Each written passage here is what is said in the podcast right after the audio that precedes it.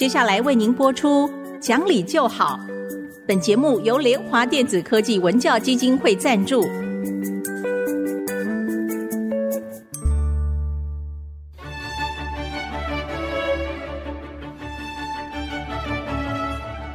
在日常生活当中，人们的不理性行为经常是隐藏在看似理性的包装和掩盖之下，很难被察觉。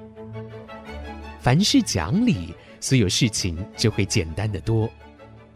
讲理的必要条件就是丰富的常识。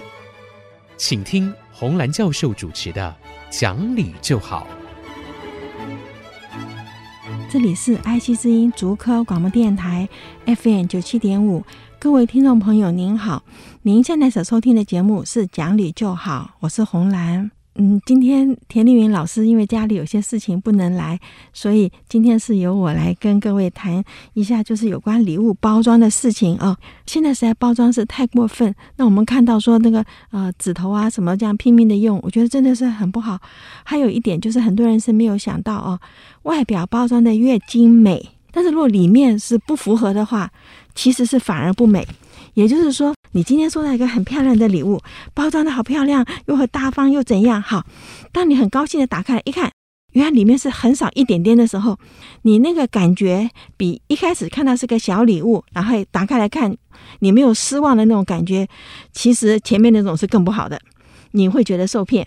今天要来跟各位谈，就是不要以为说，哎，包得很漂亮，让人家拿到很高兴，可以，人家回家是要拆开来的，拆开来以后那个。反作用啊，其实更强了哈。那我这边跟各位举一个很好的实验例子啊，就是猴子做对十件事情的时候，给他一颗葡萄干，同时看他大脑里面扫描他的大脑的时候，就发现葡萄干下来的时候，他大脑里面的多巴胺的我们算它 unit 哈，算它单位，就好高兴哦，多巴胺就分泌出来了啊。然后这样子这样子，猴子成习惯了，就是做十次就有个东西吃，做十次就有个东西吃。那有一次呢，做十次，哎，掉了两颗葡萄干下来啊、哦！那猴子真就叫大喜过望，他的多巴胺就马上分泌很多，然后他就好高兴了，就会很努力的去做，就两颗两颗两颗。可是两颗两颗以后啊，他那个多巴胺的分泌又开始变少了，又回到他原来只有掉一颗的时候。等到他到了一颗的那个阶段的时候，这时候呢，他做对的事情，只给他一颗葡萄干，哇，那时候就糟糕了。你原来也是一颗葡萄干嘛，可是我过去已经两颗了，现在才拿到一颗，猴子就很生气，然后 他就会不做，所以就是由俭入奢易，由奢入俭难。一开始给这个，然后多起来了，然后一把它退回去的时候，他就不高兴了嘛。所以这里面说人还是朴实一点比较好，你不要说我今天去包装弄得很大很漂亮。结果呢，拆开来看的不是这样子的时候，人家其实不但不感谢你，反而在背后辱骂你，还不如就是简简单单，我给你什么样的礼物，就是包成什么样子，让你一看到就晓得说没有失望了哈，这就比较对。那同样的哈，有的人很会吹牛，对不对？吹吹吹吹得很大哈，一开始好像很好，可是真的你把事情给他做。因为他没有这个能力嘛，就像那个包装一样，一打开一看，哇，原来是这样子。那这种人通常马上被 fire 掉，因为你让你的老板、你的主管失望，而且他原来对你有很大的寄望，因为你吹牛吹得很厉害。那如果说你说，哎，老板，我其实不见得很行，可是我会努力去做。那这时候你只要做的，呃，我们说 average，跟一般人一样，他就会觉得说，哦，你你做得很好，他不会把你开除掉。好，所以这是一个跟各位讲说，人还是脚踏实地比较好哈，不要这种虚无了哈。今天呢，还想跟各位谈一下的，就是我不晓得各位知不知道，说最近发生几件事情啊，一个就是学生假冒是校长。还去巡堂哈，然后还知道老师怎么上课了哈。但是因为究竟是学生嘛，所以跟老师对谈里面马上就被老师发现了。然后最主要是发现了以后呢，学校当然记他大过嘛。那学生还不服啊，去告教育部，然后教育部就叫学校撤销哈。我就觉得这一点很不应该了，因为我现在已经看到说，有些东西是要从小养成的好习惯，有法治的精神哈，这个一定要从小养成的。最近还有一个就是两个学生吧，假装是列车长。冒名顶替是个很糟糕的事情哈，这是不可以的。大概三四年前吧，有两个建中的学生，记者去访问他，他们要访问的好像是一个榜首还是干什么？但是呢，这两个人就去冒充那个同学，然后被访问了。这里面最主要就是冒充人家是不可以的，就好像现在我们看到有人那个影片里面换头嘛，哈，哦，这个人的那个 A 片的什么的，这些都是侵犯人家人权的事情。可是为什么会大家觉得说好像没有什么关系呢？这个也不是恶作剧，这个比那还更糟，这是犯法的哈。另外一个事情想谈一下，就是台大女生宿舍的事件哈。两个人合不来啦，合不来的时候呢，一个同学就趁另外一个去买东西的时候，就把宿舍门反锁哈，反锁他就进不来，进不来他就去找舍监拿钥匙，拿钥匙打开了以后呢，他就还钥匙的时候，他又把他反锁，他就去告他，然后向法院判下来赔他，要他赔两万多了哈。那我看这个新闻的时候呢，也是觉得很惊讶的，就是说一个很幼稚，一个很自私哈。幼稚在哪里呢？就是你的同学他是付了宿舍费嘛，所以他有权利。住进来，所以你再怎么不高兴，你不可以把门反锁，不让他住，因为你就是 violate 他的 right，就他当然就可以去告你了嘛，哈。另外一个呢，就是他很自私，就说假如你今天打字声音很吵，吵到你的室友，他不能睡，不能做功课，那你就要控制你自己，就是两个人要协调。也就是我们常常觉得说，为什么让学生去住宿舍有好处，就是他必须在出社会之前。能够了解说你在家里是王，可是社会里你就不是了嘛。宿舍就是一个简单的、比较小型的社会，就大家互相容忍啊，互相协调。那因为我们我们是只有从报纸上看到了，不知道说他是不是有先去找过舍监，经过什么协调，然后怎么样讲都不听的时候，才会造到最后这样子把人家门给反锁哈，然后弄到法庭上，对不对？我觉得弄到法庭上也真的是，呃，诉讼是是很不好的事情了。我后来问了一下几个同学哈，几个同学都不晓得说住宿舍，他如果交了钱，学校给了他这个钥匙，他就是这个房间的主人，他有这个权利。那四个人一间，就是你有四分之一的权利，所以你不能够说，嗯，三个人不喜欢这人就把他赶出去，这是不可以的哈。还有呢，同学里面当然就有自私的同学哈。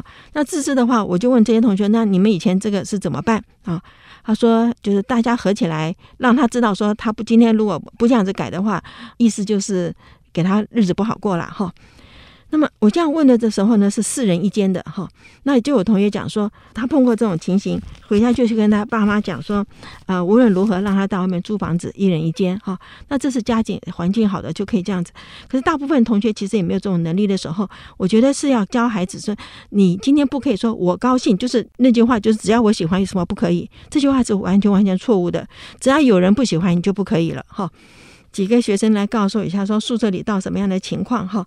就是他们是四人一间呐，每个人就后来拿绳子出来哦，不这样子的话也没办法，绳子出来量，就是说中间一条，然后两边隔开来，每个人四分之一嘛哈。那如果那个人很脏，他说有同学衣服泡了水里面没有洗，在水盆里发臭，他说袜子什么什么就这样子，那么堆积如山了以后，他们就请舍监来看。舍监拍照以后寄去给那个同学的父母亲，然后就是要求他一个就是退那个，就说你这样子人家不能住哈。那舍监是告诉我说，他们如果有办法，他们就是互相换哈。可是他告诉我说，现在妈宝太多哈，每一次开学的时候，为了分配谁跟谁一间，他们在舍监说有两个月都睡不好。这怎么到这种地步呢？就是每个人都有一些家里带来的坏习惯啊。第一个就是关门声音很大。其实关门声音很大呢，是这样子，睡着了被人家蹦一下是会吓到一跳的。那我就跟舍监讲，有个方式就是门第一个是上油，然后门边的地方可以包一层那个塑胶啦，它就关起来就没有这么大声。就是说学校有一些方式减少这个摩擦，但是还是要在同学替到别人着想。那我有问一个同学说：“你每次这么大声，听说把墙上挂的话都震下来哈？说你为什么要这么大声哈？”他说：“我很用力的踢着门，是我要出气。”那个上课或者是怎么不高兴出气哈，那我就马上跟他讲，我说你知道哈，我们在研究上发现，你越用力去出这个气，其实你的火气就更大。他这个叫叫 feedback 哈，就回馈是双向的。比方说，我们大脑里面十二条颜面神经里面第十条是叫做呃 vagus nerve，叫迷走神经啊。那迷走神经就连到我们的五脏内内腑。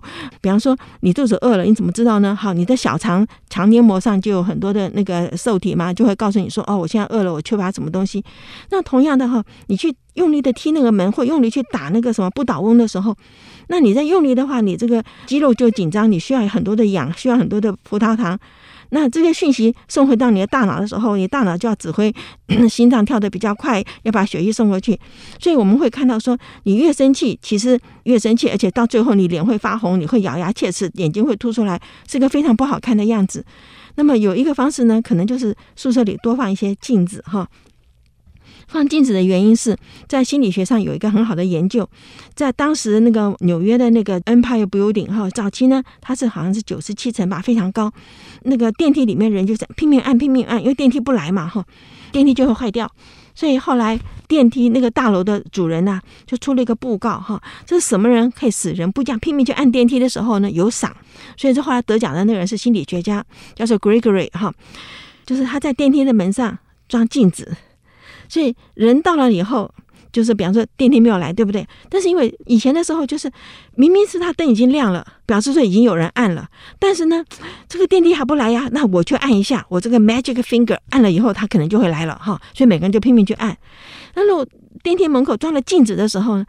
哎，就不太一样了。就是人走到那边去，一看到自己那种猴急的样子，很自然就收敛一些，收敛一些呢，就怎样的？就是 gentleman 的话，就态度就比较好了嘛，哈，女生也就不会这样拼命去按了。所以他这个很有效，就是装了这个以后，电梯就好很多，就没有一天到晚要保养了哈。所以这后来变成一个案例，也就是说。为什么我们学校里都要挂个镜子？挂个镜子呢？进门的进校门的时候哈，我们正衣冠嘛，哈，就看自己头发有没有乱啊，衣服有没有穿整齐。那个我们家门口也是门口有挂个镜子。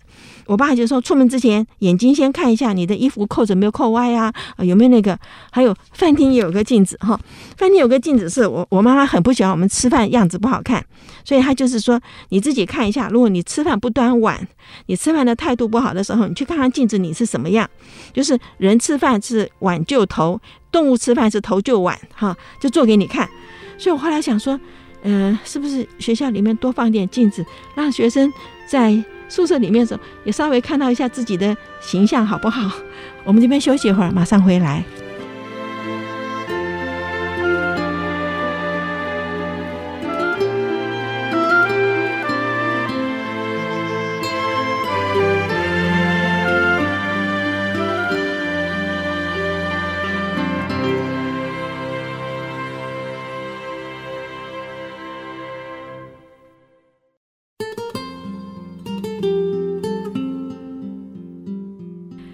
欢迎各位再回到讲理就好的节目，我是红兰。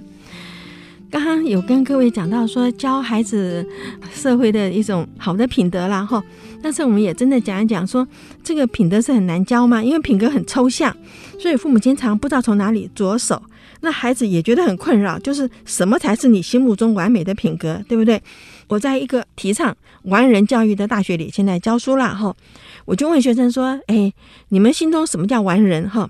学员都不知道，反正就是这个叫做养天地正气，法古今完人哈，背是会背给你听，可是他们就讲不太出来。其实因为这的确是很抽象，所以呢，要教孩子品格的方式，我觉得是用典范，因为典范就是实际的例子嘛哈。那么典范呢有两种啊，一个就是生活里的典范，就是父母亲哈长辈生活里面他怎么做，生活里的典范。那么孩子呢眼睛看自然就会做。我们在节目里有讲过，那个就是模仿是最原始的学习啊。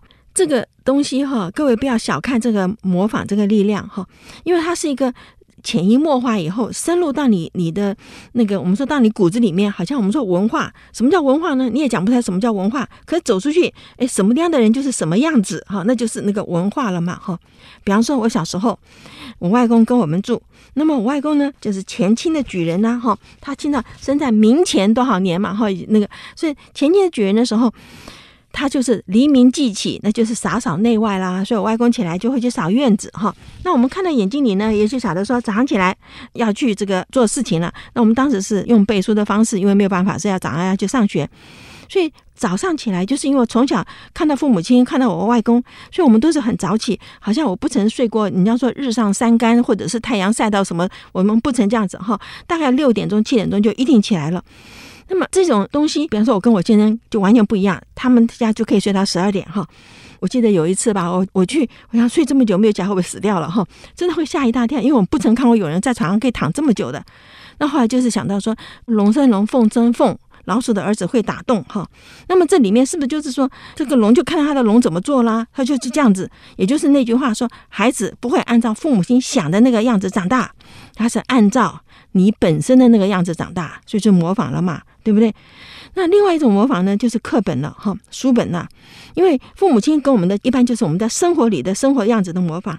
但是比较多的还是一个看书以后，先圣先贤告诉你什么是名垂千古，哪些是遗臭万年。哈，我们小时候读叫五训心学，不知道现在还有没有？就是五训心学，这个真的很好的一篇文章，又押韵，然后又又有让你有那个典范可以去模仿。哈，五训心学是莫叹苦，莫愁贫，有志进城与非假。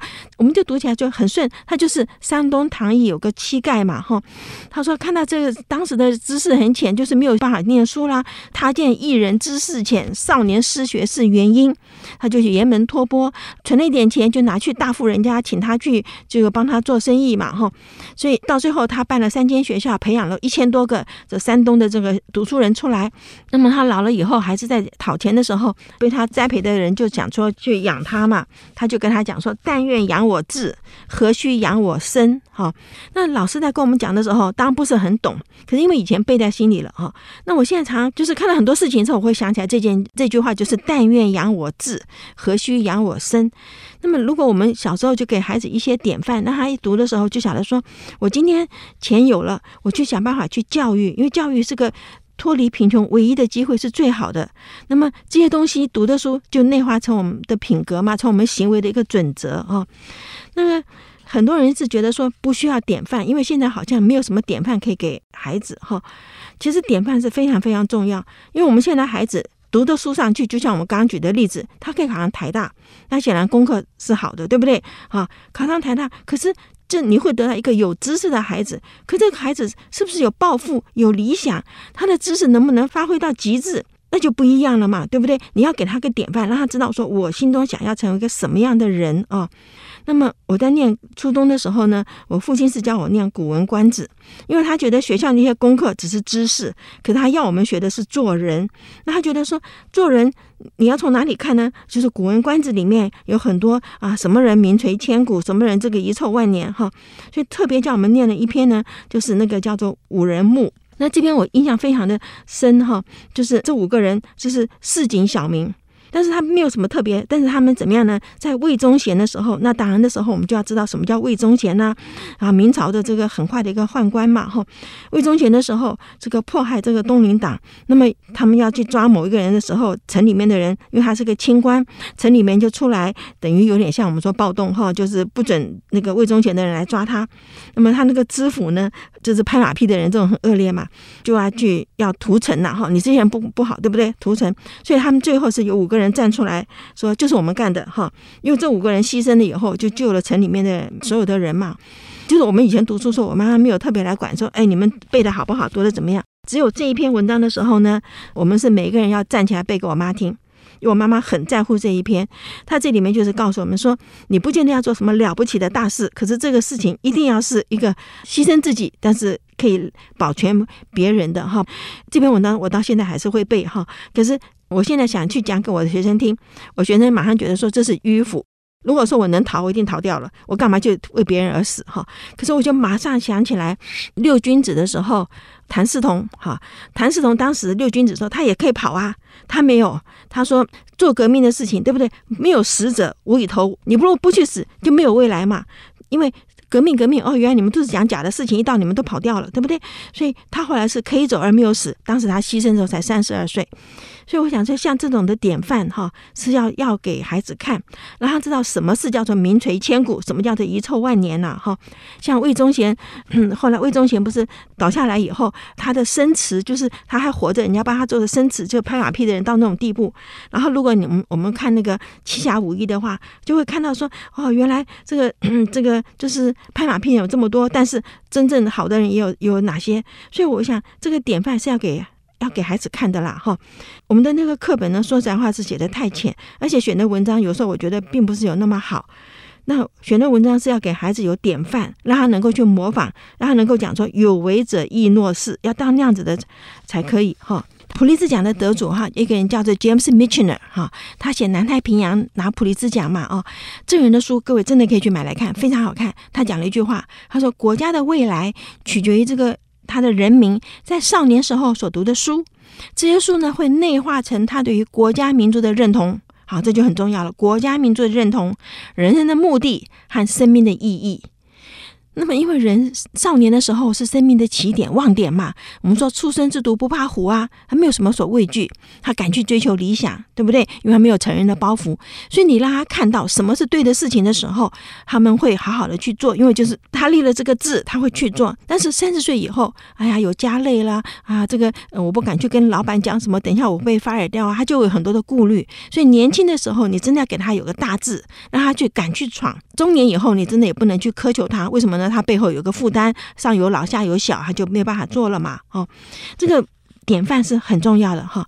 有一个七岁的小孩在庙口看了关公的戏，因为他当时哦太兴奋了，从树上掉下来，手就折断了嘛。好，手臂折断了，他去接骨的时候。他跟医生说：“我不怕痛，好，我不要打那个麻药，不怕痛。”医生护士问他说：“你为什么不怕呢？”他说：“关公刮骨疗伤都不痛，我这点算什么？”哈，他母亲好惊讶，说：“他以前打针呐，就叫得跟天呼地盖，都要四个人抓着他才能够打。”他说：“自从看了关公的戏以后，他立志做关公，什么东西都敢去做了。”哈，所以这一点就是给孩子典范，让他去模仿，趁他年轻的时候，给他一个好的人生的目标了。哈。好，那今天就跟各位谈到这儿，我们下期再会。